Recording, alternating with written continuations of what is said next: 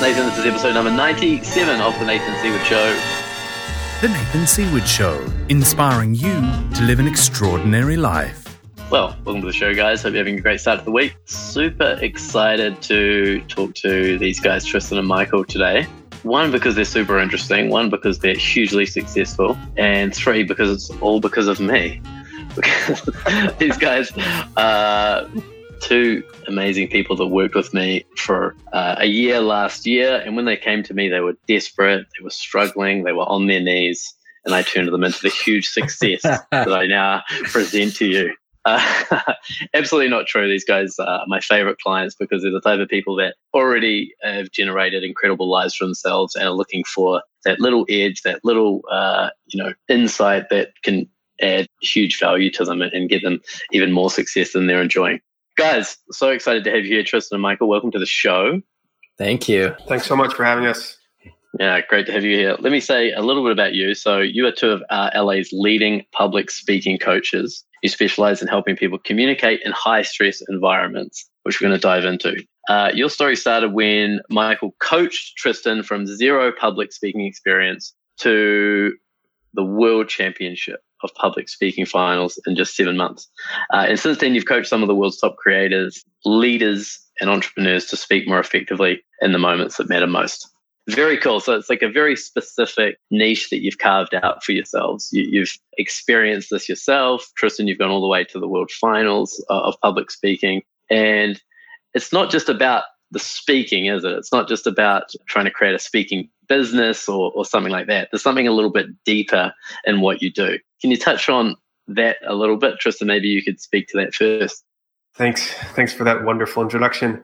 It is definitely about more than speaking. And I didn't I didn't realize this. I didn't know I was going to stumble into this when I started competing. I knew I was going to become a better speaker if I trained uh, you know how to give a, a great speech and if I competed in this.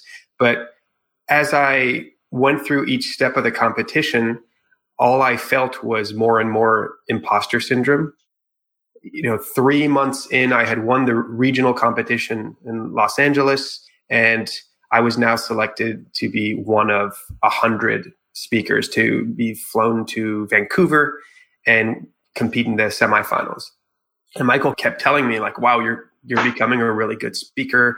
And everybody else was saying the same thing. People who'd see me speak and watch me give this impeccable rendition of my very well rehearsed, crafted speech, they would say, wow, that's really impressive. You, you're such a great speaker. And then people would make jokes about wanting to invite me to their wedding and give a toast and stuff like that. and those jokes were only funny to them. I would just laugh nervously because to be very honest, it petrified me. It was the, so freaking scary for me to be put on the spot.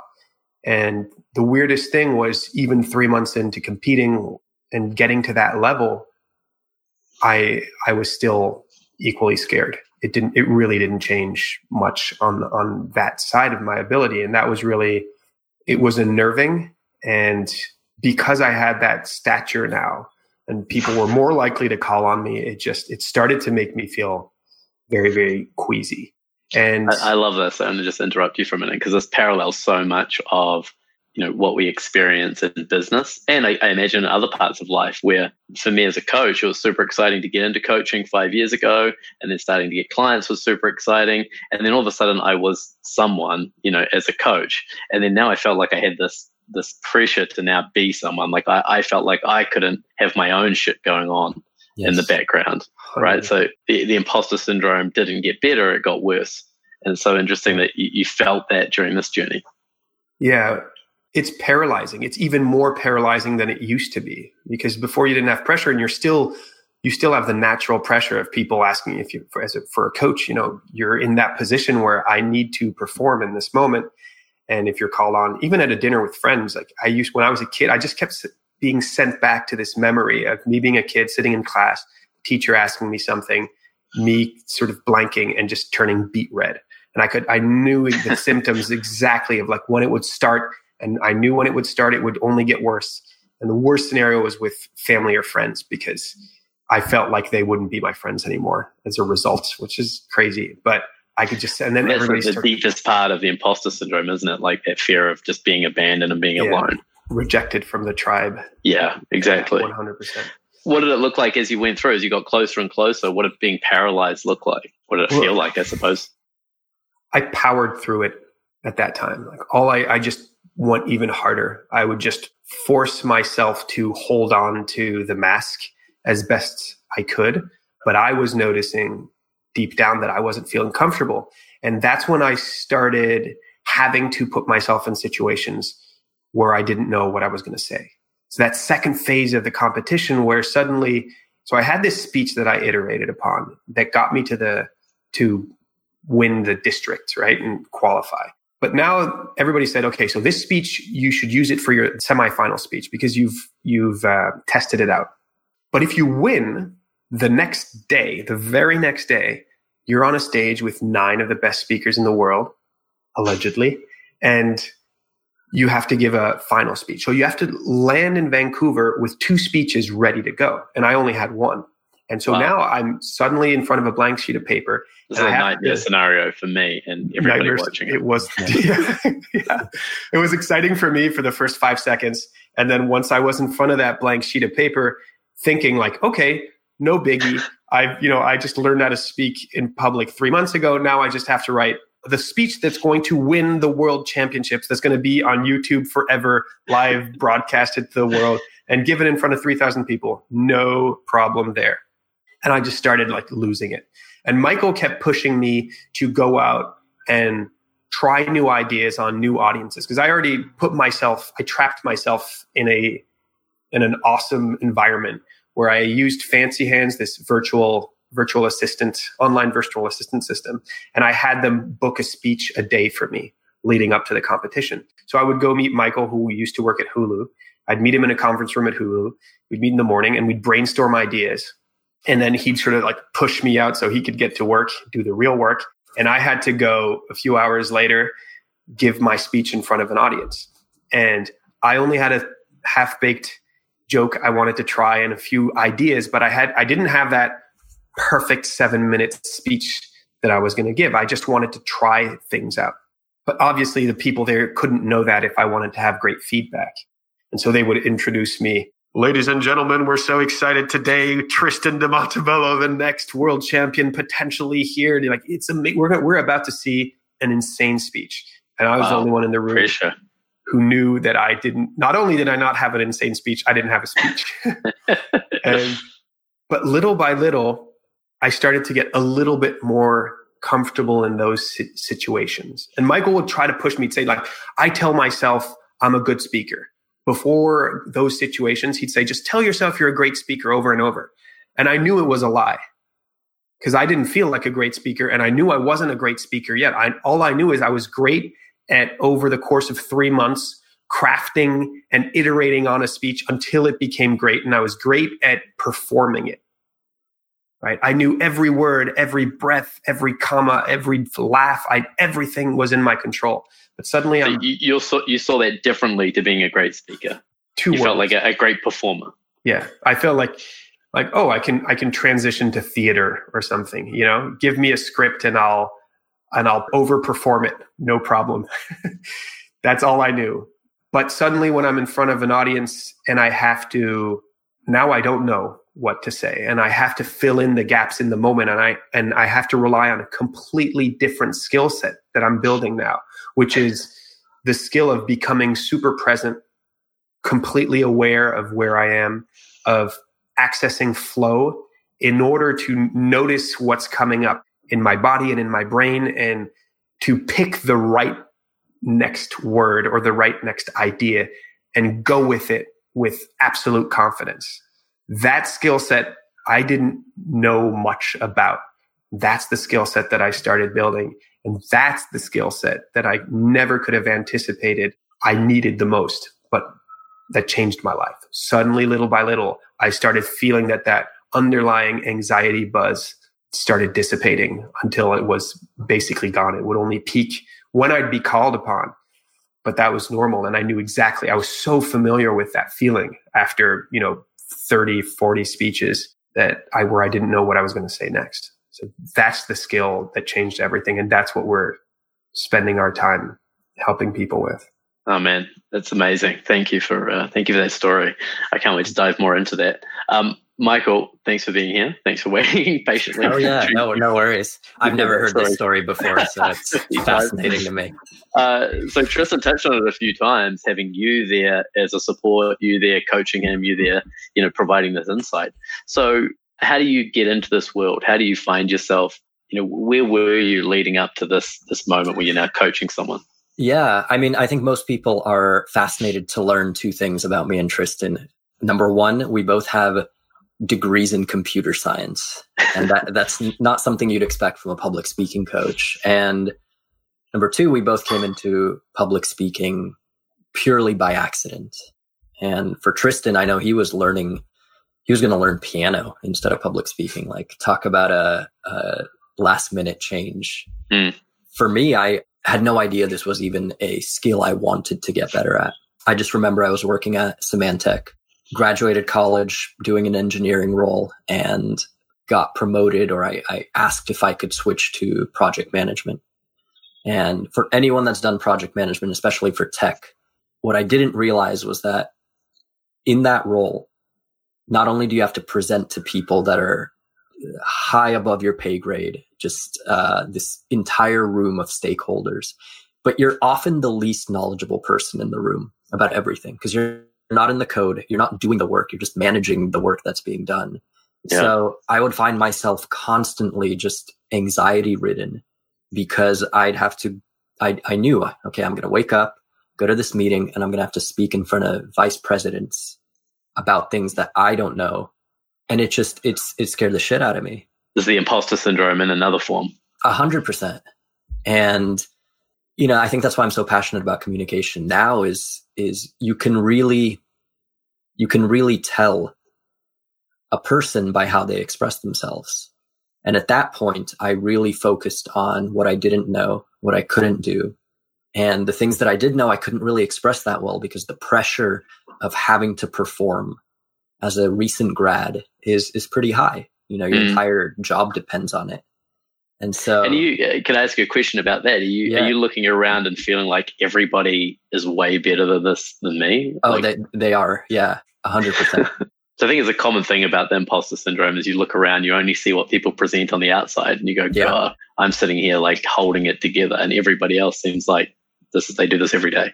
Absolutely, yeah. I, I had that over and over, and you know, in that time of my life, I just I was very unhappy um, I think it was the closest I came to depression. You know, I'm, I'm, I suck at my job. I'm not doing well. I don't enjoy it. I can't think of anything else this degree could transfer towards. And of course, my pivotal moment, which uh, I've shared many times before, was was in a particular meeting where I was speaking, presenting to just my team, just people I see every day, and my my mind just blanked, and I froze mid sentence, no idea what word was coming to mind. I couldn't grasp onto anything. And the silence was so long that my manager stepped in, finished my sentence for me, and continued the meeting. And everybody left. Uh, meeting was over. Nobody thought twice about it. Uh, but of course, to me, it was like my uh, my downfall. You know, I, I took out my laptop. I, I drafted my letter of resignation. I decided this is it. I'm not cut out for leadership. I'm not cut out for much and uh, I didn't know what I was going to do, but I knew what I was no longer going to do, and that's do this job. Mm. Yeah. Wow. So, how do you get into speaking? How do you get into the speaking world? Uh, I know uh, you've we, we've talked in the past about yeah. you feeling like you you wanted to take control of like the lack of confidence, or that's exactly what it was. My dad said not to quit. Maybe one of the greatest things I've done is to call him before sending my letter of resignation he really said, go, to, go tackle your weaknesses.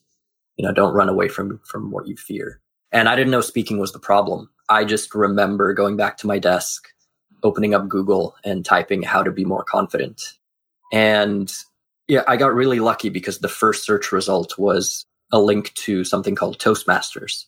Which is like this public. You're like the Google Ads dream, by the way. Like, you know, when you think of like running a Google ad, hundred percent. you're like, does anybody actually just put in how to be confident into a Yeah. Google search? Turns out they do.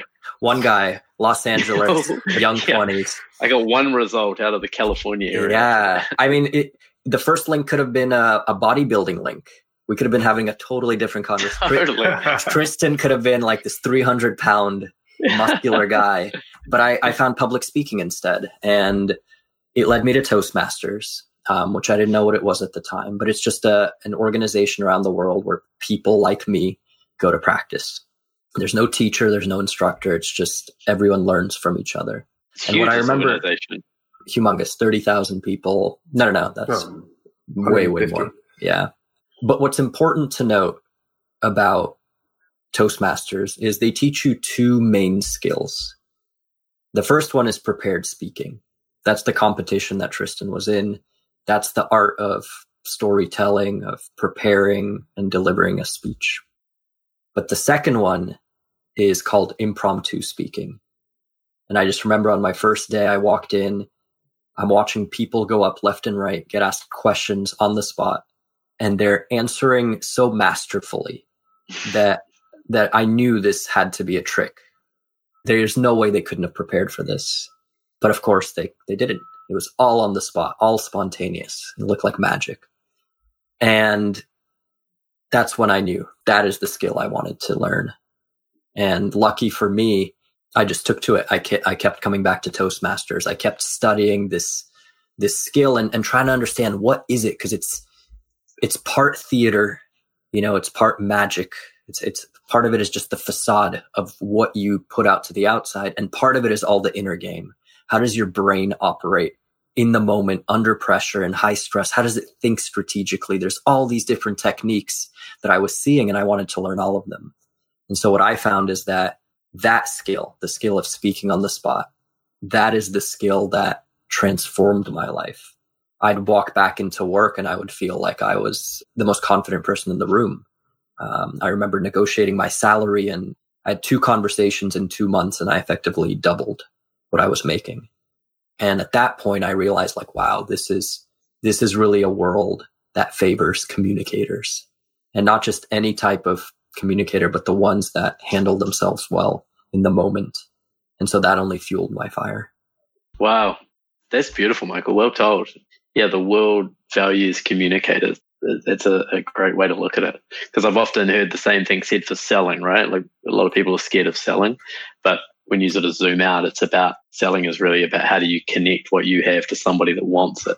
You know, on the most simple level. And that can be on a date, that can be asking for a job, can be asking for a pay rise or uh, acquiring new clients. Uh, but that's a really, really beautiful way to put it. Two things that stand out from both of your stories is feeling the imposter syndrome and then maybe wanting to quit, which I guess a lot of us do. I'm sure I've quit many times at that point uh, in different ways, but actually continuing through the discomfort and then that actually leading you to something much more than you could have expected, which I love. Before we go on, I just want to, uh, you've got the official whiskey glass salute from Steve Sims. Steve's, Steve's like one of the uh, the great speakers out in LA. He's uh, runs uh, the Bluefish Group, which creates these incredible experiences for uh, you know high net worth individuals and, and celebrities and stuff. So Steve is giving you the salute because I know how much he believes in uh, in public Cheers. speaking and the power of it. Thanks, Steve. Thanks for watching. Yeah, it's it's good you mentioned that, Nathan, because I think that a lot of people we meet now are plagued by imposter syndrome. That's why you're right in saying it's much bigger than speaking. You know, I remember in my journey when I became more confident in my communication, I started feeling more confident about every aspect of myself in life. And so now I was a better performer, not because I mm. was smarter or learned a new skill. I just felt like like now I deserve to be here. You know, if there's something I didn't know in the past, I would have beat myself up for it. In the present, I can say, you know, I don't know that. I'll check up on it and I'll be totally okay with it. And so I think that when people come to us, they they come often from this sense of of I'm not good enough. Everyone else is better and I need to improve my communication to to keep up And they're not wrong, but it's also not the only way. What we found is that when you do get better at, at communicating, at speaking, it just seeps into every aspect of your life. Yeah, I mean, your business could be called an antidote for uh, imposter syndrome. would be another way to look at it. My, my, coach said to me a long time ago, and it's something that's sat with me. Is um, I wrote about this a, a few weeks ago about uh, presence over performance, and I think it touches on a lot about what you guys are teaching. Oof. And it was such a small thing, but it was it was life changing. It's something that I sit with almost every day. And the way I practiced this afterwards was I, I was at a, a, workshop in London for about 25 men. It was a men's workshop and I had an hour allocated to speak. And I thought to myself, God, what if I didn't prepare anything? What if I just showed up and just trusted myself in the moment? And I wanted to just do that as an experiment to see how I reacted to that idea leading up to it. And it was so amazing how much I wanted to prepare. So, you know, the performance part is I think how most of us operate is that we try to think ahead of time what's going to sound impressive, what will be the thing that looks good, what will what will have me not uh, embarrass myself, right? We, we, it's, it's, coming from a place of fear. We want to perform and we want to put keep the facade up that we have everything together, as opposed to presence being show up and just just trust yourself in every moment. And so it was amazing in the days leading up how much my mind was like, okay, well just just get the first line just just have the first thing that you'll say. And I was like, okay. And then I'd go, no, no, it's okay. Let's just show up. And I did. I ended up uh, standing up in front of this group of people and just standing there. I was shaking. My heart was pounding. I was sweating. And then I just started speaking about that. I just started naming all the sensations I was feeling. And then I started asking people in the audience what they were feeling about this odd scenario. And then I said, hey, you know, we have an hour and I have nothing prepared. So where should we go from here? And you know, I don't, I'm not going to say it was the greatest hour of performance ever. It wasn't, but I certainly didn't die. Everybody got value. I still have people that come up to me two years later going, God, I remember that moment when you just stood up and, and you had nothing to say. And it was so powerful for me because people recognize the courage that it takes to do that, right? Because we all struggle with this. So that was a, a life changing moment for me of going, gosh, if I never prepare for anything, a date, a talk, a podcast ever again, something is going to come up and it's going to be okay.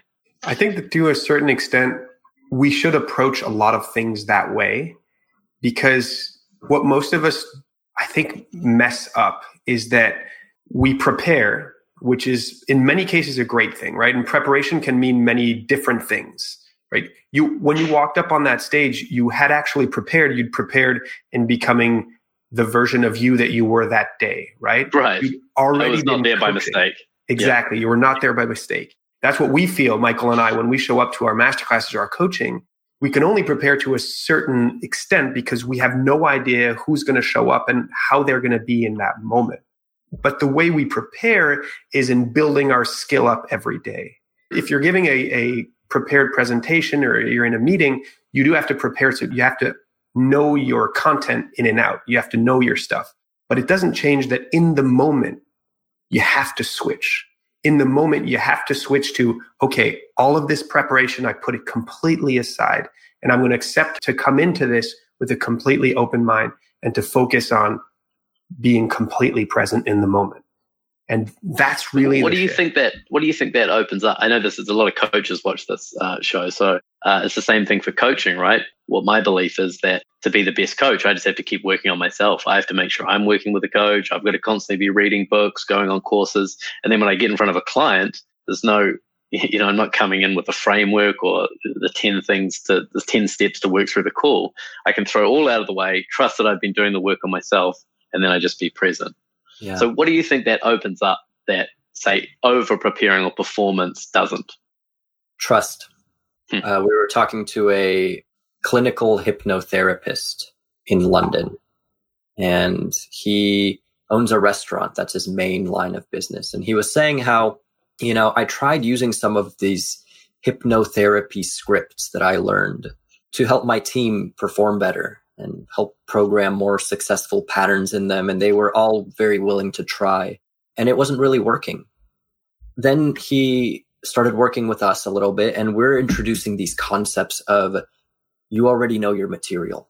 Trust yourself more. Forget the script. See if you can do it live on the spot right now.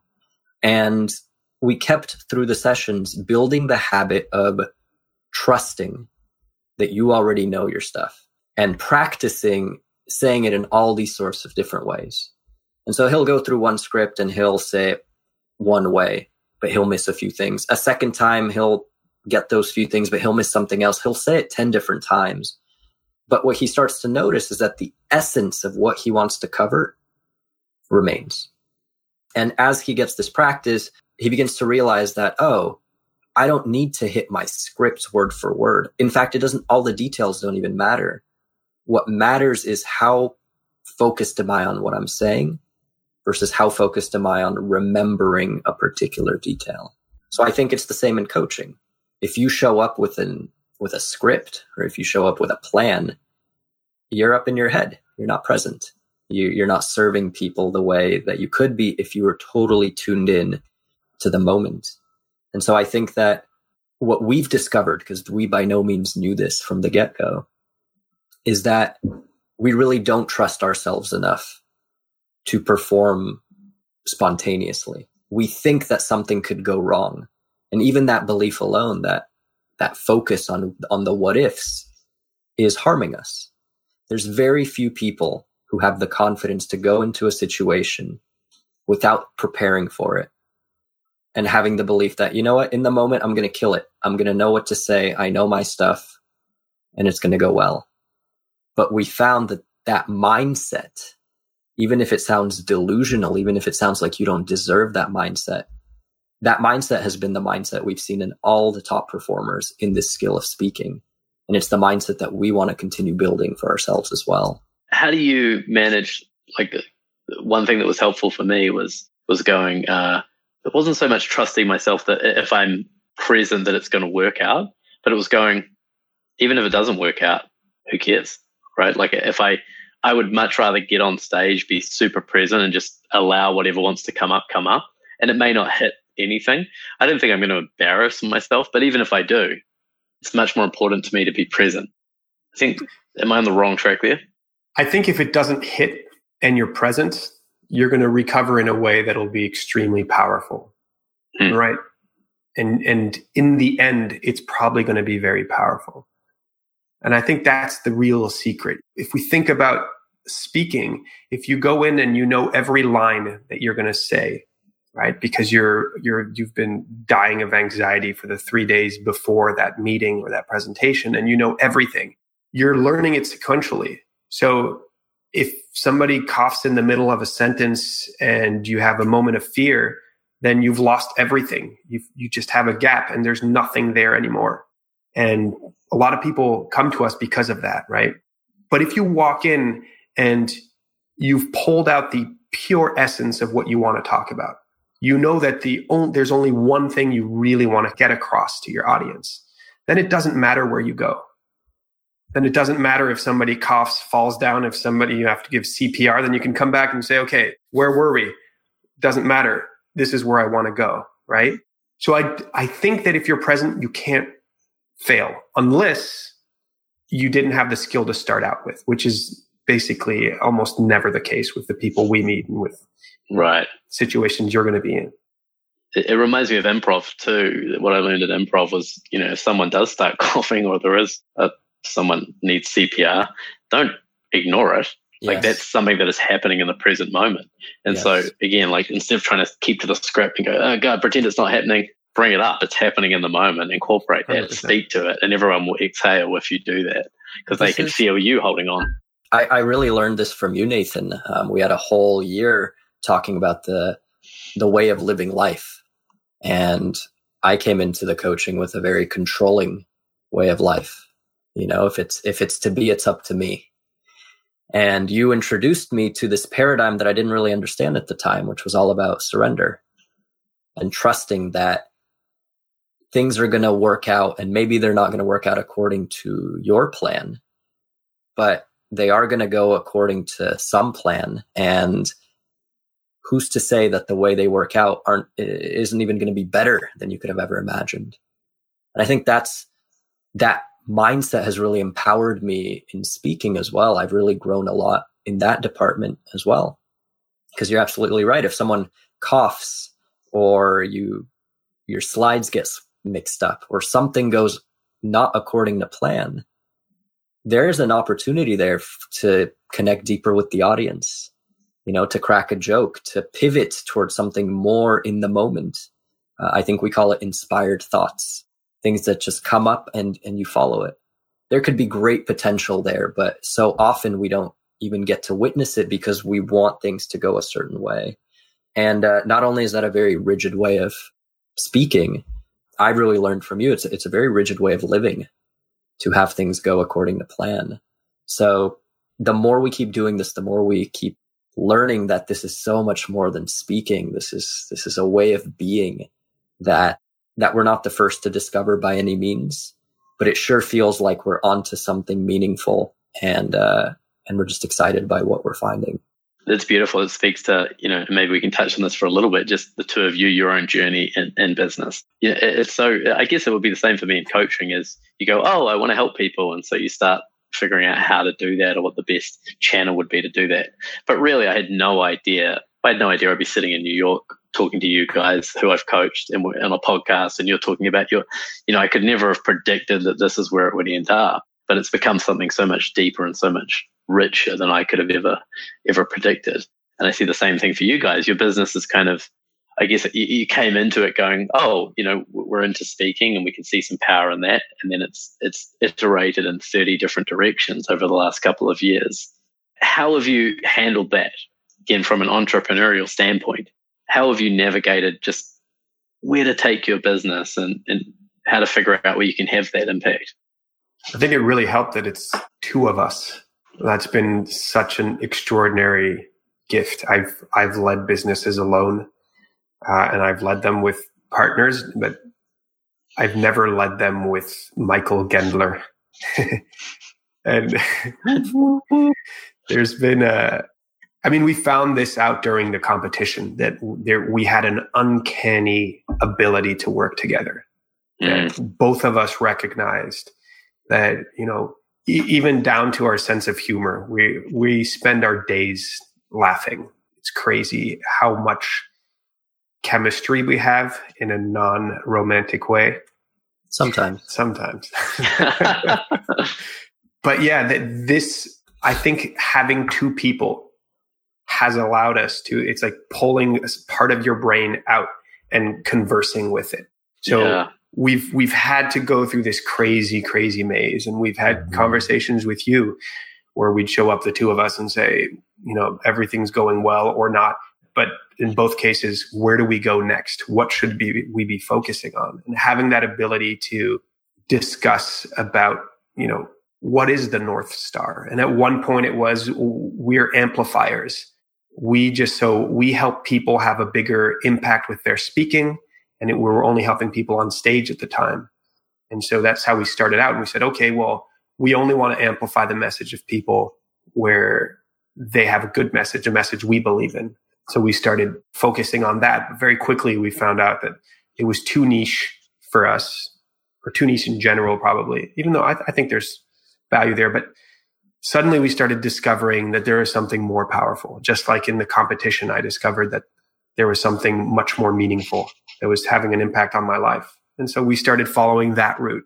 And, but it's, it's evolved so much. And today we're in a situation where we've really sharpened our skill set and we're starting to have some tools that are remarkably powerful that still surprise us in, in what we're capable of doing, but we're not entirely sure who, where we should be wielding this tool. You know, when we were just doing a workshop at for Delta Airlines, which was a dream for us two years Amazing. ago. And it was, and we're starting to play with building culture and we're starting to play around with very, a very deep and true version of team building.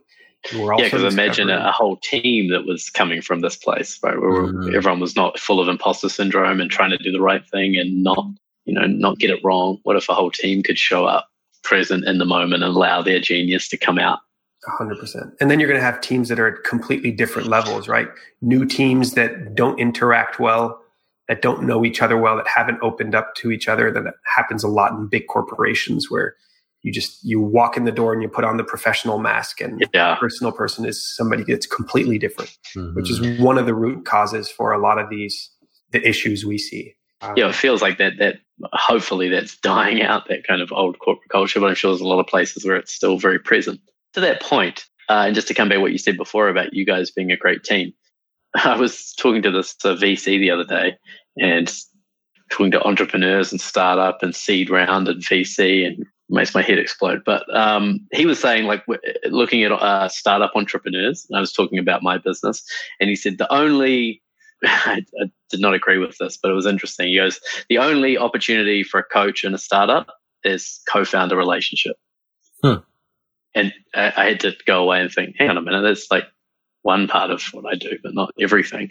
But I was, I later on kind of went, who was I talking to? Oh, it was a guy that was putting money into a business that needed to get a return. And I was trying to figure out how he was seeing the world. And he was seeing it that the co-founder relationship is something that could make or break the business and thus his investment. If you're willing, can you take us into sort of the good, bad, and ugly of your relationship as co-founders, the moments where it maybe hasn't worked and how you've navigated it? You know, Yeah. because we, we can see the good parts, right? But what are some of the struggles? Let me take out my list of complaints. let's let's turn this into a coaching I- session. I'll tell you this. I'll start with the good because it, it really is the biggest competitive advantage we have to to similar types of companies or businesses. Uh, It's like any relationship, right? Like if you get the right combination, it's an exponential experience.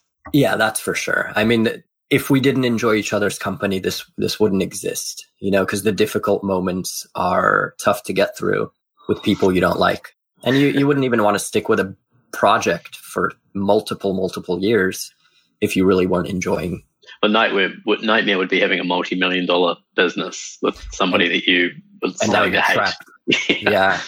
So I I'm think sure it's happened a lot. Yeah. So imagine you're going into a coaching session as you always do, and you've done hundreds, maybe thousands, maybe tens of thousands of sessions now. And so what do you get out of it? You get what you experience in the moment. And then you hang up the call and then you sort of maybe take a few minutes and you're like, how did that go?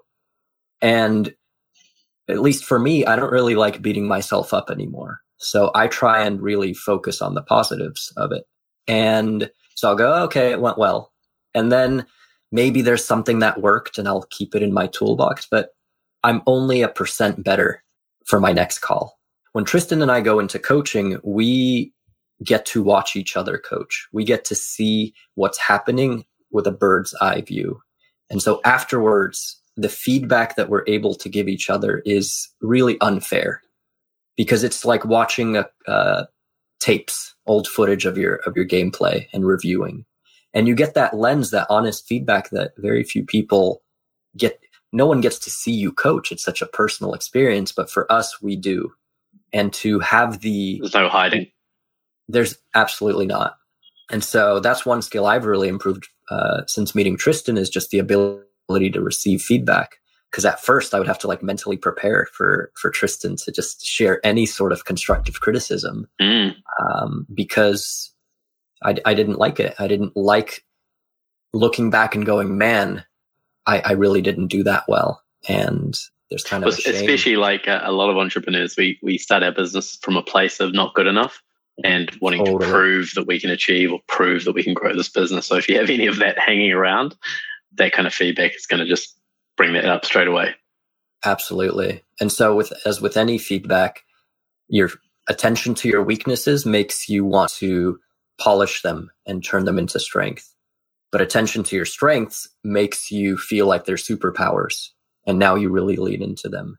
And so having this relationship hmm. where we're able to reflect to one another this accurate description, or at least our perception of each other's coaching, just helps shape it, helps create the discussion around it. And so I think we've really grown a lot together simply because we've got to peek into each other's coaching and and we get to do it together. We take most of our coaching always in the same room together.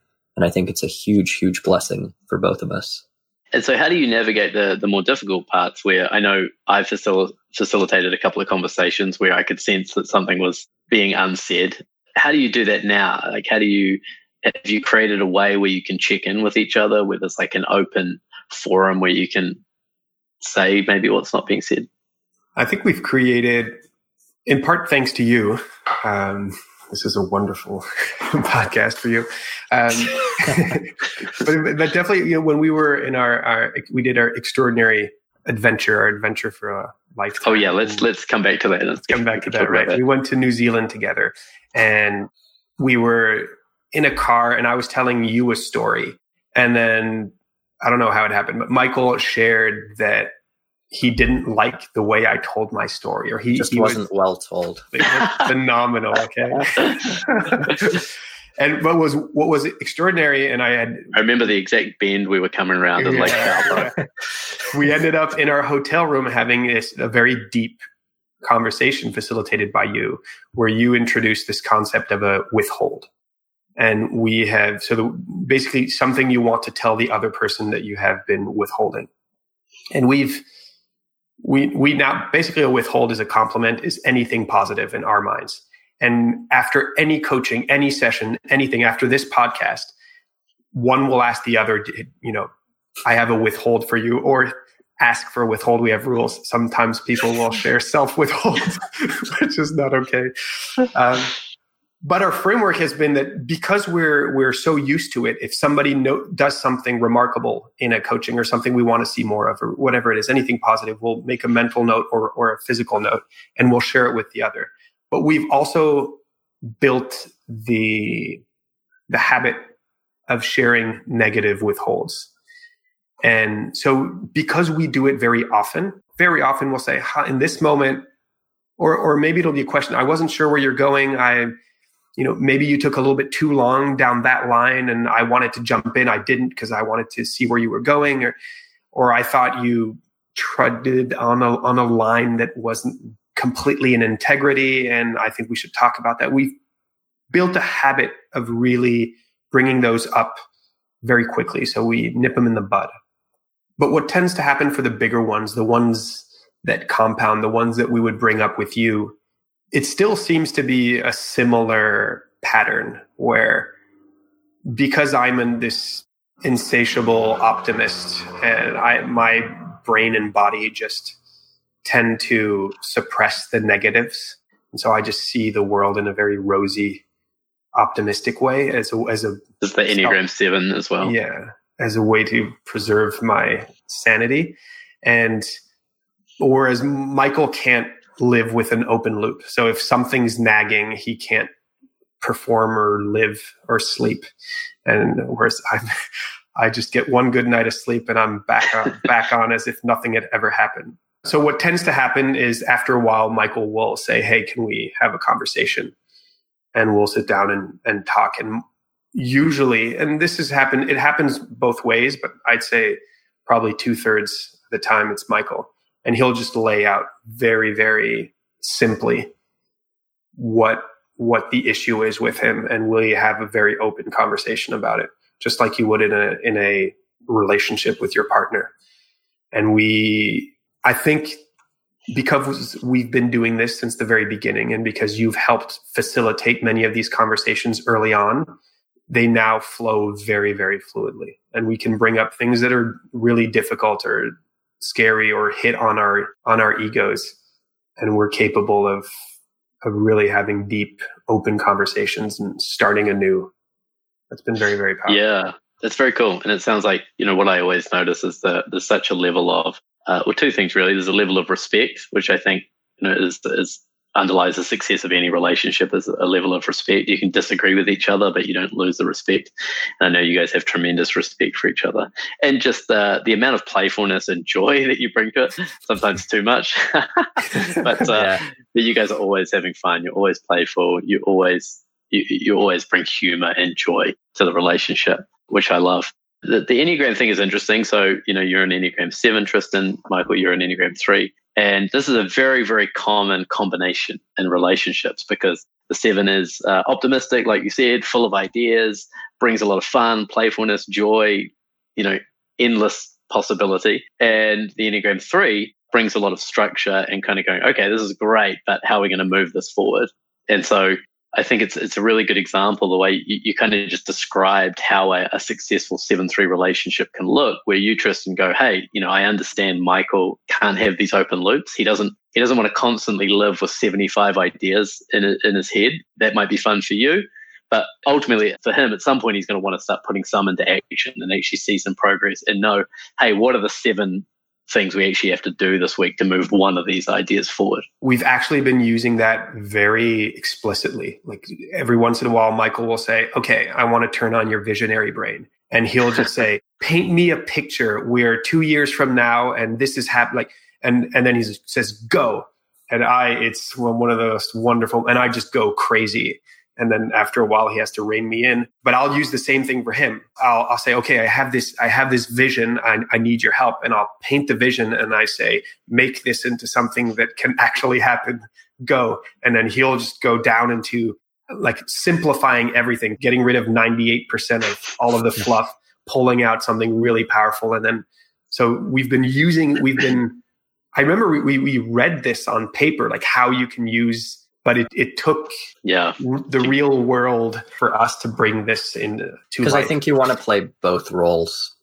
As a person you don't want to i didn't want to feel like i'm not a visionary. Like uh, like like we're not equals in all of these aspects. And at the same time i wanted tristan to have more structure to take on more structural tasks you know? And i think that what i've practiced more, and I think we both have, is uh, is being okay with with what we are and what we aren't. And I think I, I heard a quote somewhere recently of of like a great entrepreneur doesn't just know what he's good at. A great entrepreneur know, knows what he's not good at and finds ways to fill those gaps. And so I think it's it's been a learning experience for us to play into each other's strengths and use each other as assets Exactly. exactly. Wonderfully. but this is such a great conversation. I just see Joe says, um, I love how you work together to visualize and strategize. It's an epic mm. partnership. And it is an epic partnership. And you guys are probably, even in this conversation, seeing how epic it is because you're living it day to day. You don't always get to reflect like this. So it's really cool to, to actually see how you guys have grown and see how you, you utilize this way of, of being yeah, I try to do it more and more. Like every time I, you know, at the moment I'm kind of looking at how to grow the business and what direction to take it. And I'm constantly looking, well, who am I? Like, what are my strengths? The Enneagram 7, again, same as you, Tristan. I'm, you know, visionary and look at the big picture, can have lots of ideas, know how to bring play to everything. And, you know, I, in the wealth dynamics test, I'm the star profile. And so, you know, it's it's about being the, the front of the business. This is called the Nathan Seward Show. You know, creating that that that brand around my uh, around who I am and what I want this business to represent. And then uh, what I'm not good at is, you know, deal making, uh, putting together a, you know, doing the accounts, putting together courses and anything mechanical. And so I'm trying to be really ruthless about keeping that boundary going forward, making sure I'm not drifting into doing those things which I know, like you, Tristan, like you're a smart guy as well. So you can actually force your way to do anything, which doesn't mean you should. So it's it's how do you be force really good word? Yeah, and and I heard you use that word a couple of times at the start. How you can just power through things, and I think that that can be a mistake as opposed to going, "Hey, I could do this. I could do the accounts. Uh, you know, I'm not I'm not completely um, inept in that in that area, but why don't I find somebody for the right price who that is in their zone of genius and we can create a great partnership around that. So I think this is just a really great conversation for business in general. So let's just come back to your business uh, and, and who you're looking for. Who are the type of people? I know you talked about teams and some corporate stuff. If an individual wants to work with you or even wants to bring their team to work with you, who are you looking for and, and how does the process kind of work? We tend to look for people who have a habit of over preparing. I think that when when we get approached, the our favorite type of person that's an individual is usually a high performer who says that this is the last piece left to unlock. And so they're super great at their job. They are clearly more intelligent than both of us combined. And yet they have this nagging feeling that they carry day to day that they can't really express themselves where it matters most. And so this type of person tends to over prepare for everyday presentations. tends to feel so much dread if they have something really important like a like a stage presentation or a high stakes meeting. And more than anything, I think this person tends to live with two identities who they are in life and who they are at work. And who they are at work is not fun. It's hyper controlled. It's hyper curated and it's constantly like being at the top of a house of cards. And what we hear a lot is this feeling of any day I'm going to get found out. Like I'm going to say the wrong thing. I'm not going to do well and everyone's going to know that I don't belong here. And so speaking tends to be the one area where they, it's really hard to control, but they'll do anything they can. They'll over prepare. They'll go over their scripts. They'll really put everything they have into it only to hate the experience, to feel like they underperformed and, and they leave disappointed knowing that, eh. And I think at the end of the day, our mission is to help turn speaking into a strength, not just into a, hey, we'll help you overcome your fear. That happens pretty quickly. But how do you make it one of those things where you just feel kind of bulletproof when it comes to speaking on the spot. And so whether we help people prepare for the stage or this is just something that's part of their daily lives, you know, we're really passionate about helping people feel like this is something that they can use everywhere. And there's skills to it.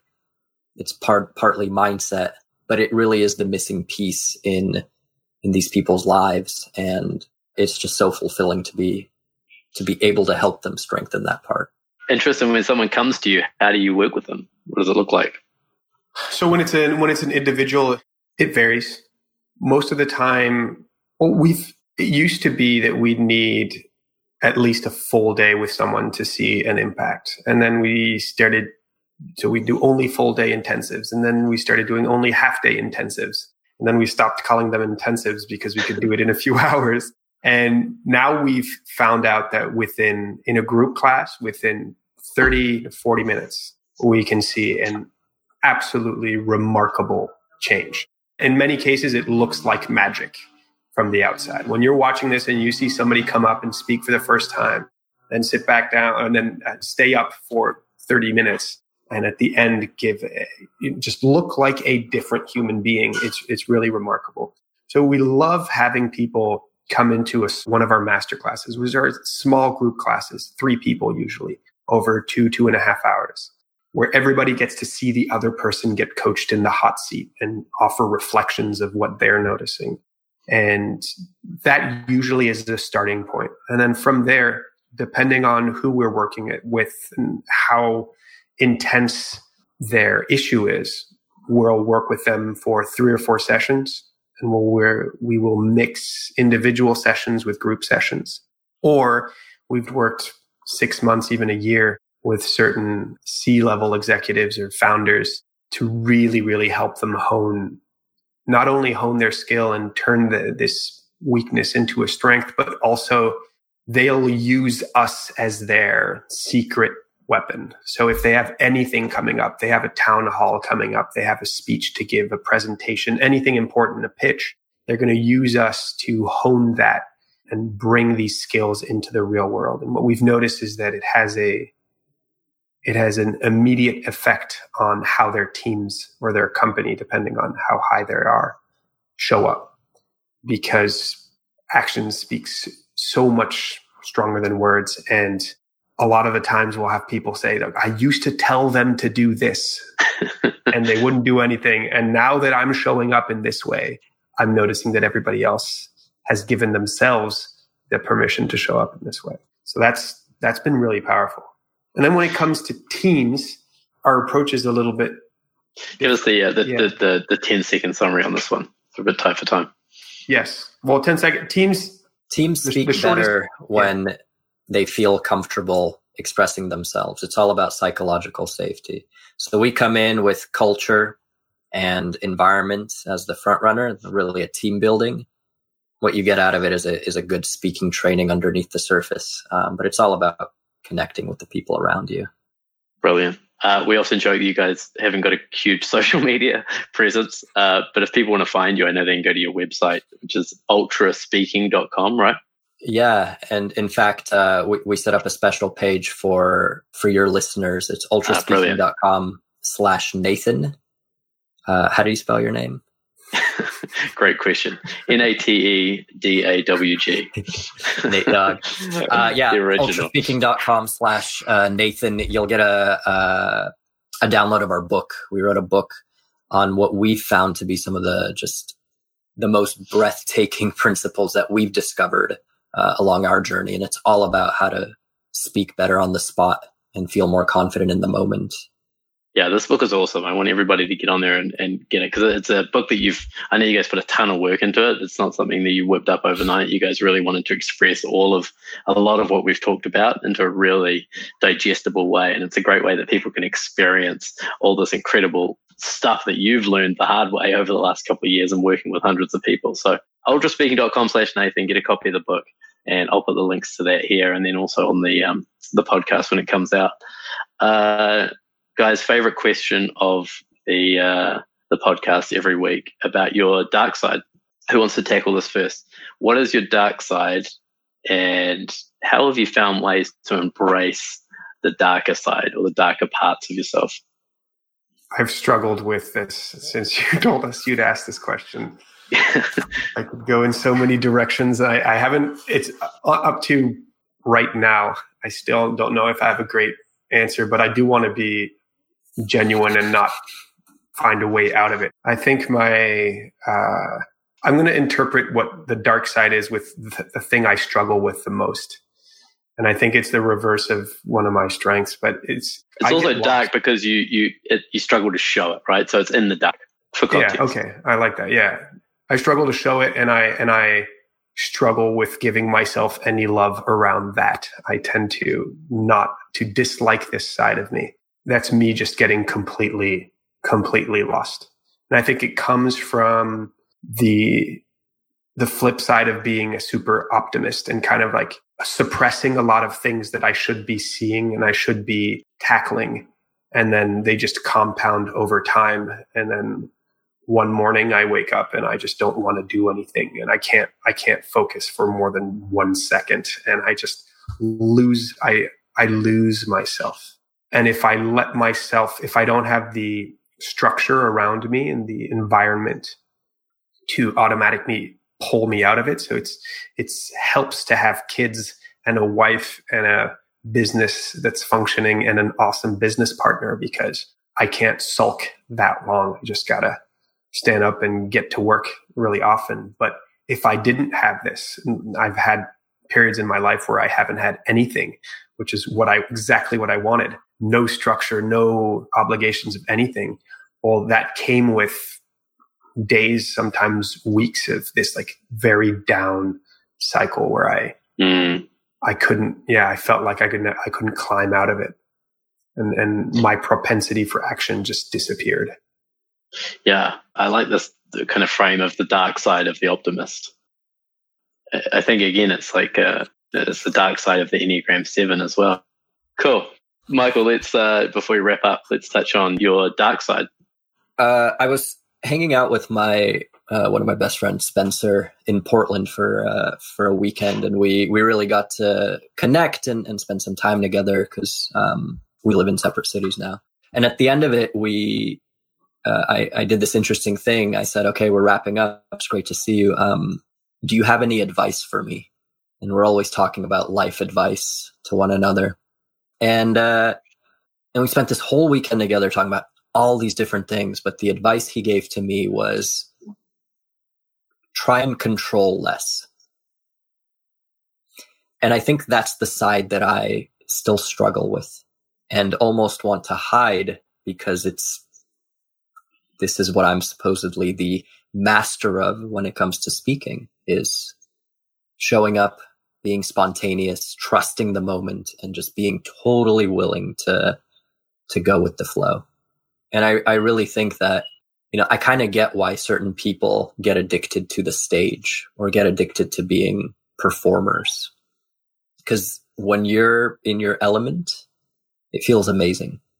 Um, and so when I coach, when I do these workshops, when I speak, even these podcasts, I feel incredible because I'm in my element. I'm truly practicing everything I believe about living a, a spontaneous life.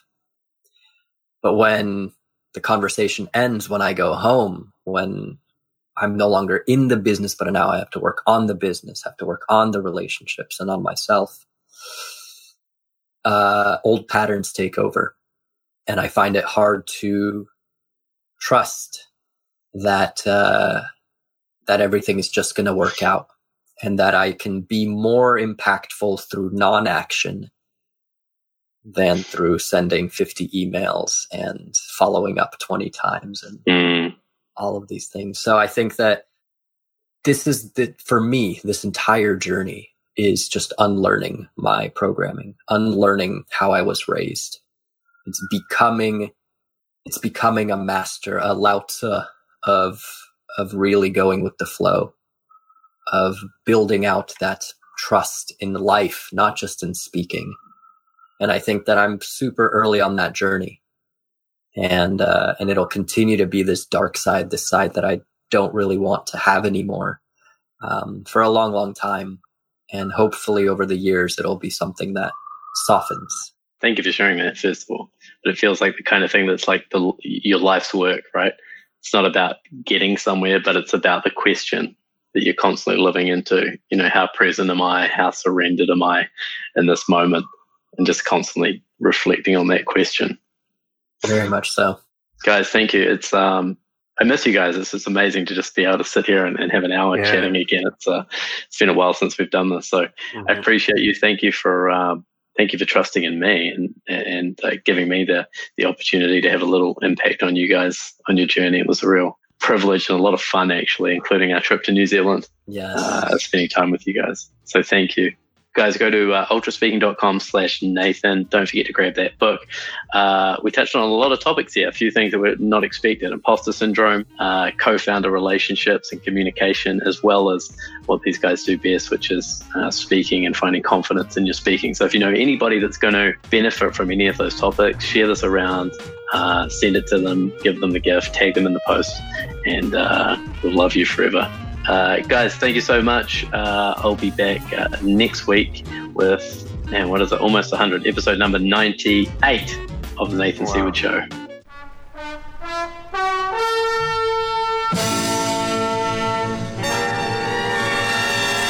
That was The Nathan Seaward Show, inspiring you to live an extraordinary life.